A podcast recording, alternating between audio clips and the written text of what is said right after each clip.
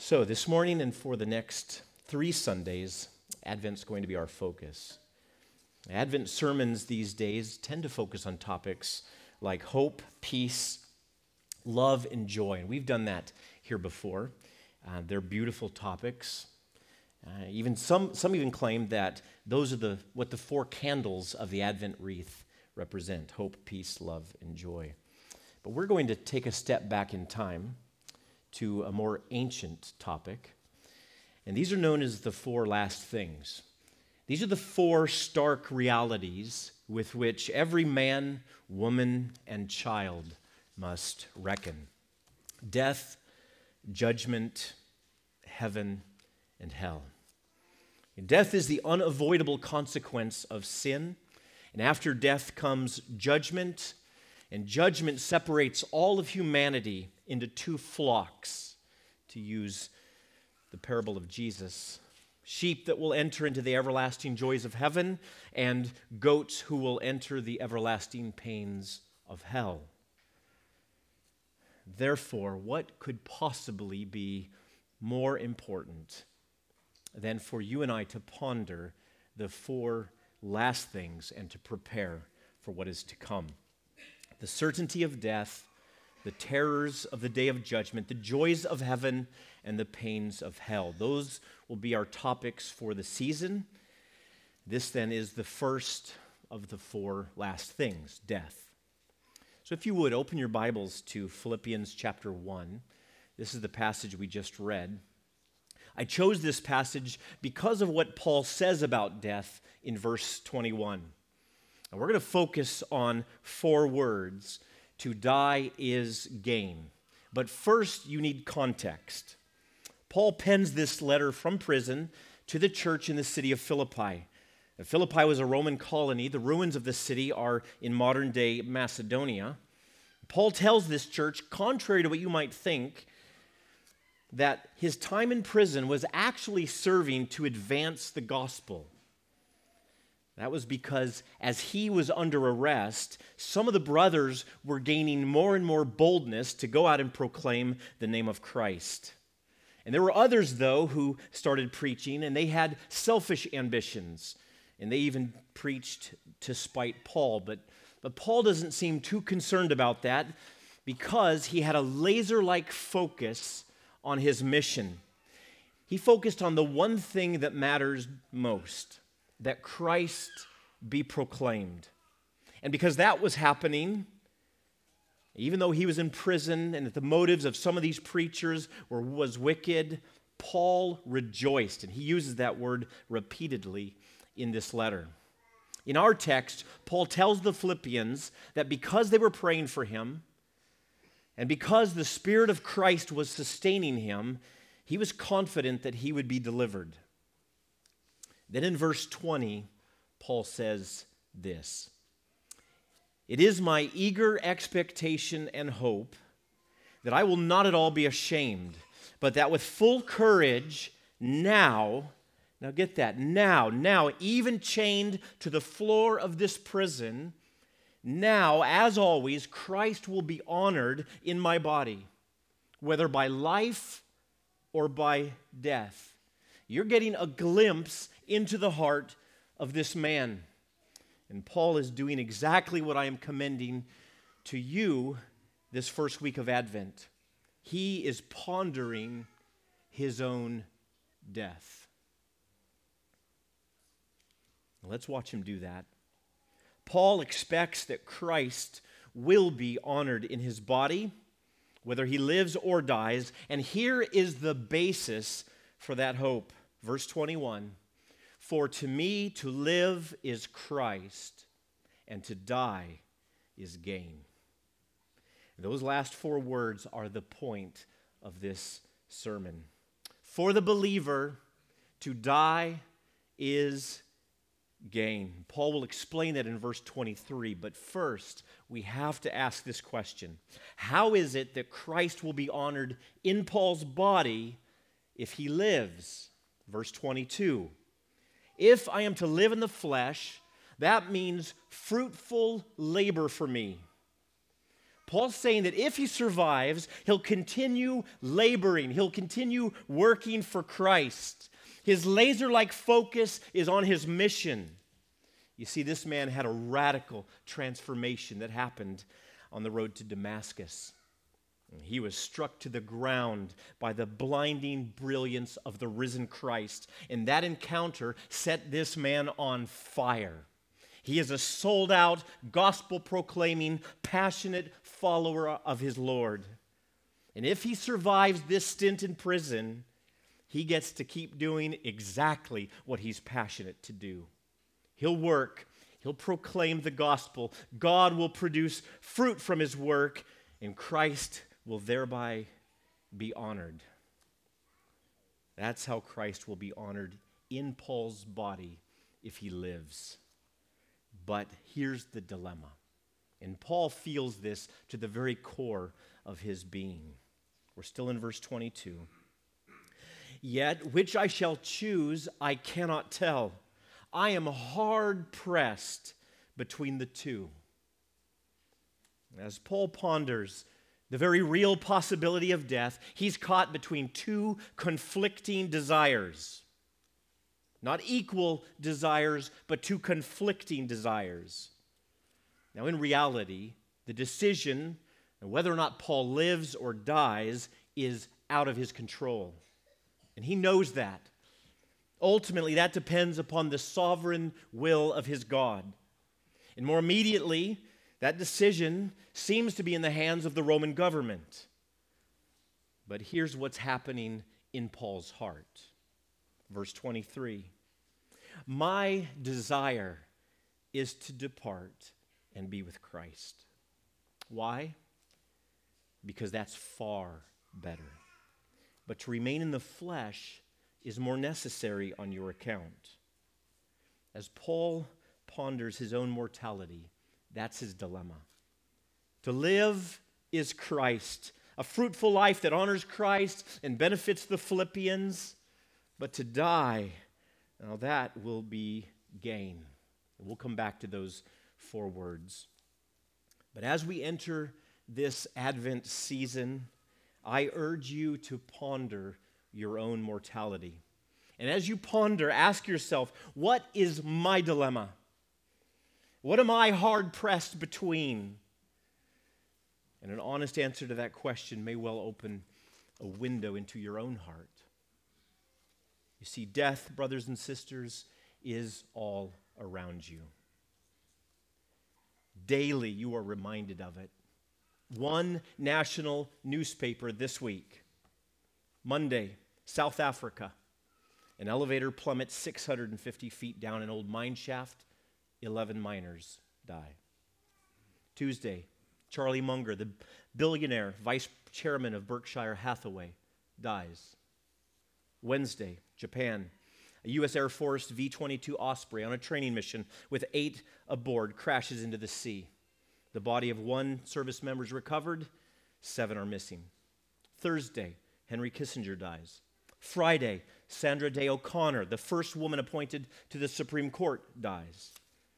I don't know how many people died this week in Ukraine, and the only reason the body count in Gaza is low is because of the temporary ceasefire that it, which is now expired.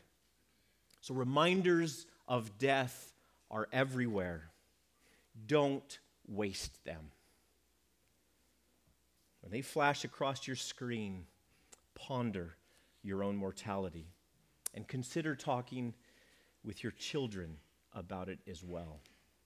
Be age appropriate, of course, but don't neglect talking with them about the reality of death. This past week, I stumbled onto a short letter that Jonathan Edwards wrote to his 10 year old son. And it's just a wonderful example of this, though, though some of you might be horrified at what he wrote. Um, I think it's a wonderful example. Jonathan and Sarah let 10 year old Jonathan Jr. accompany a missionary on horseback to an Indian settlement that was about 200 miles away. The Mohawk Indians there at the settlement seemed amused with the young Edwards because he actually could speak a dialect of theirs. But here's what Edwards wrote to his son. And I'm going to read almost the entire thing. This is the actual manuscript, um, at least page one. I'm going to read the first part of it because I want you to I want you to catch the niceties of Jonathan Edwards, his heart for his son, um, before you hear his very stark warning. Dear child, though you are a great way off from us, yet you're not out of our minds. I'm full of concern for you, often think of you, and often pray for you. Though you're at so great a distance from us and from all your relations, yet this is a comfort to us that the same God that is here is also there with you. And that though you're out of our sight and out of our reach, you are always in God's hands, who is infinitely gracious. And we can go to him and commit you to his care and mercy. That's the end of all of the fluffy niceties.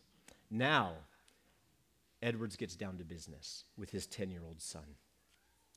Take heed that you do not neglect him. Always set God before your eyes and live in his fear and seek him every day with all diligence. For 'tis he and he only can make you happy or miserable as he pleases. And your life and health and the eternal salvation of your soul and all that is in this life and that which is to come depends upon his will and pleasure. The week before last, on Thursday, David died. Now, David was a Mohawk boy who was a friend of Jonathan Jr. David died, whom you knew and used to play with, and who used to live at our house. His soul is gone into the eternal world. Whether he was prepared for death, we don't know. This is a loud call of God for you to prepare for death. You see that they that are young die as well as those that are old. David was not much older than you. Remember what Christ said that you must be born again, or you never can see the kingdom of God. Never give yourself any rest unless you have good evidence that you're converted and are a new creature. We hope that God will preserve your life and health and return you home again in safety, safety. But always remember that life is uncertain. You know not how soon you must die, and therefore had need to be always ready. I am your tender and affectionate father, Jonathan Edwards. Brothers and sisters, I urge you to the same. Let the daily reminders of death be, as Edwards says, a loud call of God for you to prepare for death. Life is certainly uncertain. Now, what is this thing we call death? What is this thing that's so newsworthy and so frightening? Well, if you crack open a dictionary, you'll almost always see a definition that includes this, these ideas the end of life or the departure from life. I'll tell you, that is just suppressing the reality. The Christian knows better than that. Physical death is merely the temporary separation of the soul from the body. It is not the end of life. It is not departing from life. It is the destruction of the physical body as we know it. It is leaving this world and immediately entering into the next. So, from the view of the Christian, death is not the end. R.C. Sproul says, When we close our eyes in death, we do not cease to be alive. Rather, we experience a continuation of personal consciousness. No person is more conscious, more aware, and more alert than when he passes through the veil from this world into the next. That's death. It's not annihilation. It is, as J.I. Packer put it, a departure into another mode of being. It's when the souls of the righteous are made perfect, though their bodies have not yet been resurrected. As you enter the season of Advent, ponder the fact that it is appointed by God for you to die once, and after that comes judgment. But why? Why does this horrible reality of death even exist? The answer goes back as far as Adam and Eve and Genesis 3, but Paul packs the answer into a single verse in Romans 5. Therefore, just as sin came into the world through one man, that's Adam, and death through sin, and so death spread to all men because all sinned. What happened in the garden was not isolated to one man and one woman eating forbidden fruit. Adam was the head, he was the representative of the entire human race. And his rebellious act against his creator is what unleashed death, both physical and spiritual, upon the entire world. Death is the inevitable result of sin, and so death spread to all men. And the devastation was vast. Every human since Adam has been born in sin. Therefore, all are sinners sinners by birth and sinners by choice. And so it is that mankind to this very day, apart from the mercy of God, exists in a state of lifelong enslavement to the fear of death and under the rule of the one who had the power of death, that is, the devil. Ponder this reality. You were born on death row. Now, if you went to church in Puritan New England, to get to your meeting house, you'd pass through the churchyard, which would be littered with gravestones. And on some of those gravestones would be engraved in Latin two words memento mori. Remember, you must die. And that's what I'm urging you to do this year for the first week of Advent. Memento mori. It is wisdom, said an old wise Puritan, to remember your errand. That is, remember why you are here and why you are still alive. It will be but a sad deathbed for a man to think he was busying himself only about trifles playing with a feather and neglecting the main thing he came into the world about. Well, if you find gravestones and letters by the likes of Jonathan Edwards too morbid for you, then I would urge you to ponder the words of King David in Psalm 39. O Lord, make me know my end, and what is the measure of my days? Let me know how fleeting I am. Behold, you have made my days a few handbreadths, and my lifetime is as nothing before you. Surely all mankind stands as a mere breath. Surely a man goes about as a shadow. Surely for nothing they are in turmoil. Man heaps up wealth, and he does not know who will gather. Memento mori. Remember, you must die. Ponder death what it is, why it is, and how unavoidable it is. And after you do that, then your soul will be ready for some good news. Not from simply pondering death, but by pondering death as gain. As Paul sat in his cell in chains, why was he torn between a desire to live and a desire to die? That, that dilemma doesn't even make sense to many of us today. And the reason for that, I think, is that we cling to our earthly life.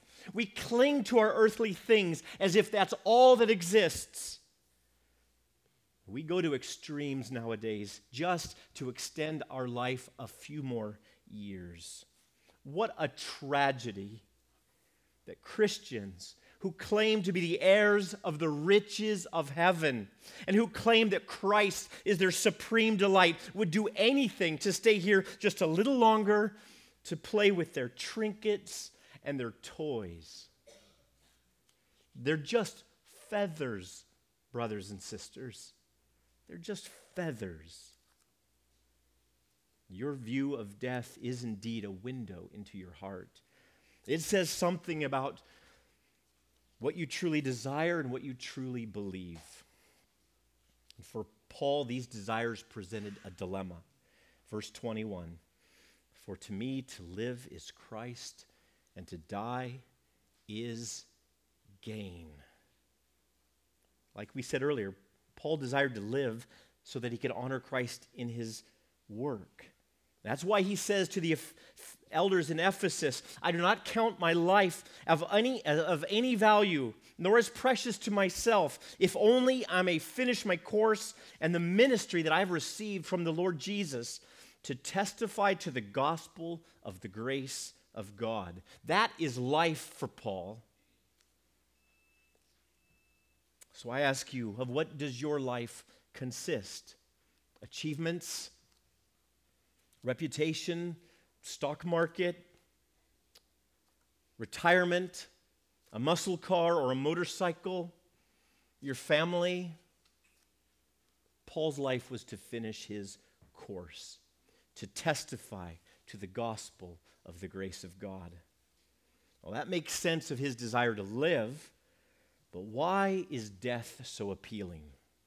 Take a look at the second half of verse 23. My desire is to depart and be with Christ, for that is far better. Be clear to depart is to die. I want to be crystal clear about that. That's the language we used earlier when we defined death. Death is the temporary separation of your soul from your body, it is the destruction of your physical being. It's departing from this world and stepping immediately into the next. That's the departing that Paul's talking about. And for Paul, stepping into the next meant that he would finally be with Christ. And that happens in an instant no purgatory, no intermediate state. You will go from writhing in pain upon your deathbed, clinging to your hope in Christ, and in the blink of an eye, you will be in the presence of your Lord. Yes, we are of good courage, wrote Paul to the Corinthians, and we would rather there's Paul giving you another look into his heart. We would rather, this is what he desires above all, we would rather be away from the body and at home with the Lord. Now, if Christ would be honored in Paul's body in life, as we saw, then how would Christ be honored in Paul's body in death? That's his argument, right? He says in verse 20, as always, Christ will be honored in my body, whether by life or by death. So, how will Christ be honored in Paul's body in death? The answer is that Paul considers death, that is, departing from this world and entering the presence of Christ, to be of greater worth than life itself. He esteems the presence of his Lord as more valuable, more desirable, far better than anything else, anything he leaves behind. For Paul, to die is to gain everything because he gets Christ. And that's far better. By valuing Christ more than life itself, he honors Christ in his body in death. Christ magnified when you desire, Christ is magnified when you desire him above life itself. As I was studying this, I read this commentary that just stunned me. This, uh, this person wrote um, Despite Paul's conviction that he will remain alive for the benefit of the Philippians, I, am reading it that way just to poke fun. Um, despite his conviction that he'll remain alive for the benefit of the Philippians, he would be equally happy if he were to be taken home to be with the Lord. No, not equally happy. It's not what Paul says. He says to depart and be with his Lord is far better. There's no comparison in Paul's mind. He wants Christ far more because Christ is far better. And that desire honors Christ. It makes much of him when you find him more desirable than anything here below. And don't make a mistake about what I'm saying. Paul knows that death is an evil. He knows that it's the dark consequence of sin. He calls death the last enemy to be destroyed. But he also knows that death for the believer brings him immediately into the presence of his Lord. He knows what an old Puritan once said that death shall carry thee to thy Redeemer. Fear not dying, since you cannot be perfectly happy but by dying. All his earthly labors, all his pain, all his suffering will cease. He will finally be delivered from his body of death. But far more importantly, he'll have the prize for which he fought. He will have Christ. To die is gain. So I'm urging you to ponder death as the ultimate gain. I'm not making light of death itself. Death is ugly. The process of dying is not something to look forward to. And some of you, even now, are, are watching friends or loved ones pass through it. It's gut wrenching. Let those experiences preach to you like gravestones in the church courtyard. The reason death for the believer is gain, the reason that it's far better than life, is because the believer will be immediately in the presence of Christ, with whom is life, immortality, unshakable peace, everlasting happiness, and perfect rest. That's why it's far better to depart and be with Christ.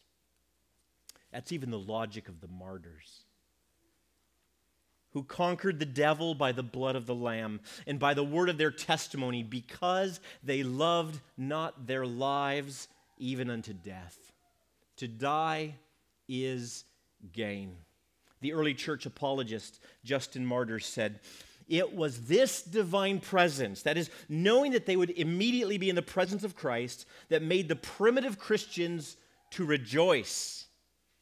They rejoiced more when they were condemned than when they were absolved. And to kiss the stake, and to thank the executioner, and to sing to the flames, and to desire to be with Christ. Oh, if you truly had but a taste of the glory of the one in whose presence you'll be, once you pass through the veil of this world and into the next, you would desire death like a bride does her wedding day. So, brothers and sisters, skip the eggnog this week and do something far, far better. Ponder death. Then ponder death as the ultimate gain. Then, thirdly, ponder how it was that death for the believer became gain. How did that happen? Enter the first advent. An angel announced the arrival of Jesus with these stunning words Fear not. For behold, I bring you good news of great joy that will be for all the people. For unto you is born this day in the city of David a Savior who is Christ the Lord. Why did Christ come? He came to save. Unto you is born a Savior. In light of your sin, in light of death, the inevitable consequence of your sin, it is gloriously good news for you to hear those words Fear not. The saying is trustworthy, wrote Paul, and deserving of full acceptance that Christ Jesus came into the world to save sinners. That was the mission his Father gave him. The Father has sent the Son to be the Savior of the world. And what moved the Father to do so was love. And this is love, not that we have loved God, but that He loved us and sent His Son to be the propitiation. That's the big word that means that He is the wrath quenching sacrifice for our sins. And all of this is good news of great joy. Now, it is Advent season, so we need to ask this question Why did the Son of God need to become flesh and actually dwell among us? Was there no other way? Take a look at Hebrews chapter 2. Since therefore the children share in flesh and blood, he himself likewise partook of the same things. That's the story of the first advent. The Son of God taking on human flesh and blood. It's why he is called Emmanuel, God with us, wrapped in human flesh. The picture here in Hebrews is that of a high priest who can enter the presence of God, intercede on behalf of his people, and offer sacrifices of atonement for their sins. But that's just the picture. As you know, the picture is a shadow. Jesus is the substance. And why did he become flesh and blood? Verse 14, so that through death, that is through his death on the cross, he might destroy the one who has the power of death. You see the good news? That is the devil, and deliver all those who, through fear of death, have been subject to lifelong slavery. He came as Savior, which is what the name Jesus means, the Lord of salvation. He came to deliver and he came to destroy. He came to destroy the devil and to deliver those who are enslaved to the fear of death. Verse 16 For surely it is not angels that he helps, but he helps the offspring of Abraham. Clearly, he did not enter humanity to save spirit beings like angels. He came to save his elect, flesh and blood sinners like you and me. Verse 17 Therefore, he had to be made like his brothers in every respect, so that he might become a merciful and faithful high priest in the service of God, and to make propitiation. There's that big word again to be the wrath quenching sacrifice to atone for the sins of the people. For because he himself has suffered when tempted, he is able to help those who are being tempted. To be a Savior, it was necessary for him to be truly divine and truly human. He must be Emmanuel, God with us. If not, you remain in your sin. Death has the last laugh, and you are without God and without hope in this world. But the grace of God has appeared. And in a mind bending act of love, the first advent, God sent his son to take on human flesh, to live the perfect life that you could not live, and to suffer and die a humiliating, bloody death on a Roman cross to save his people. On that cross, he atoned for their sins. His death secured their gain.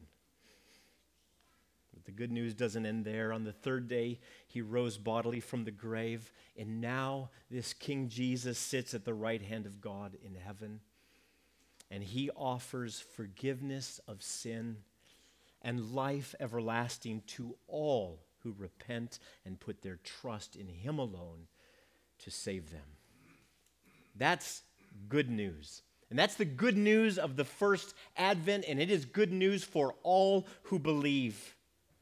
If you have not done that, do not delay. You don't know when death will strike.